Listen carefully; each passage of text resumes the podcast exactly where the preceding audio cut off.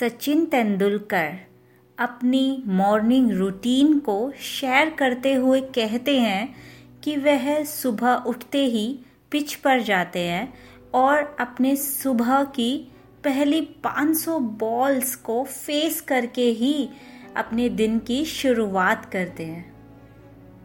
उनसे पूछा गया कि जब भी आप कोई मैच जीतते थे तो क्या फिर भी नेक्स्ट डे मॉर्निंग में आप पहले 500 बॉल्स को फेस करते थे और या फिर न्यूज़पेपर में आपके बारे में क्या आया है, वह पढ़ते थे।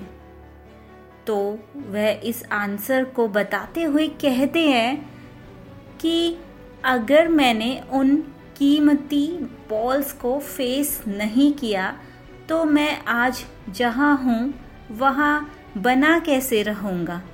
और जहाँ जाना चाहता हूँ, वहाँ कैसे जाऊँगा? कितनी कमाल की बात कही है इन्होंने।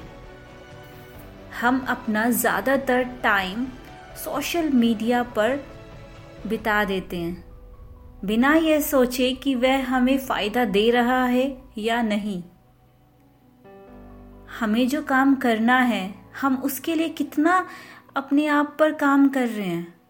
हमें जो बनना है, क्या हम अपने आप को वैसा ढाल रहे हैं? तो हमें इससे यह सीख लेनी है कि बाकी व्यर्थ के कामों पर टाइम ना बिताकर खुद पर टाइम लगाना शुरू करें। खुद को वह बनाएँ जो हम बनना चाहते हैं।